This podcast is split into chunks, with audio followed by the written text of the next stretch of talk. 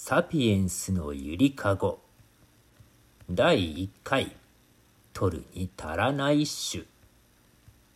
ライオンはすべての草食獣を捕まえ他の肉食獣に邪魔させないために鋭い牙と強靭な筋力を獲得しました。動物とは生存環境で起こる生命維持に矛盾した事態を解消するため動くことを選択した生物であり、種々の動きに伴って身体にかかる負荷を克服しながら自己を強化して、その状況に適応した個体のみが生き残ることで、様々な種へと進化していきます。では、我らサピエンスは今から135億年前に物質とエネルギーが誕生し、やがて原子と分子が現れ、45億年前に地球が形成、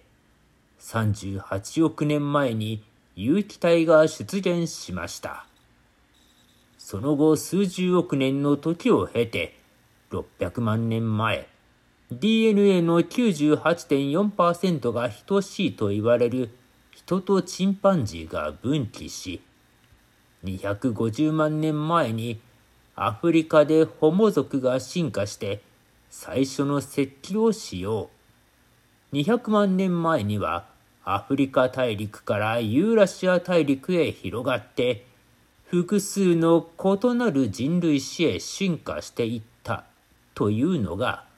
個人類学で認識されているサピエンス誕生以前の人類の歩みです。現在までのところ、アウストラロピテクスをはじめ、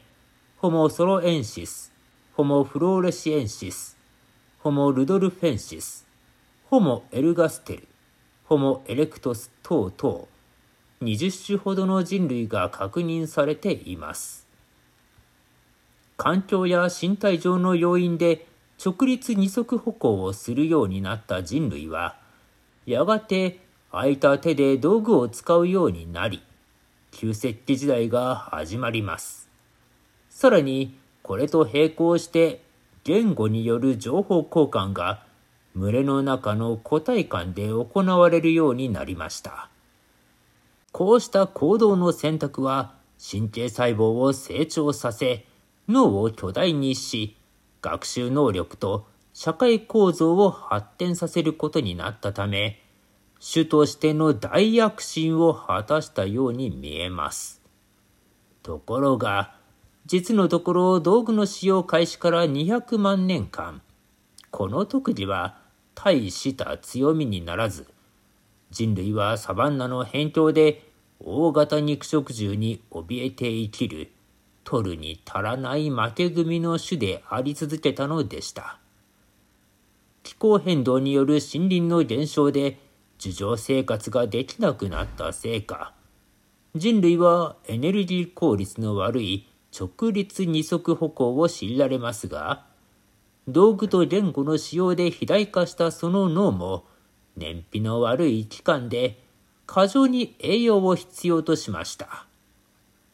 現代人の脳は体重の2から3%を占めるだけですが、体の消費エネルギーの25%を使います。さらに、二足歩行は女性の賛同を狭めたため、未成熟な子を出産せざるを得なくなり、養育に時間がかかるようになりました。偉大なはずの石器も肉食獣が食い散らかした動物の死骸の骨を割って、骨髄液をすするために仕方なく使用していたものであり、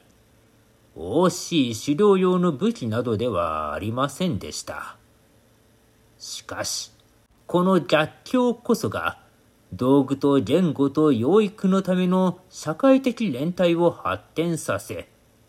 やがて人類を百獣の王へと登らせるのです。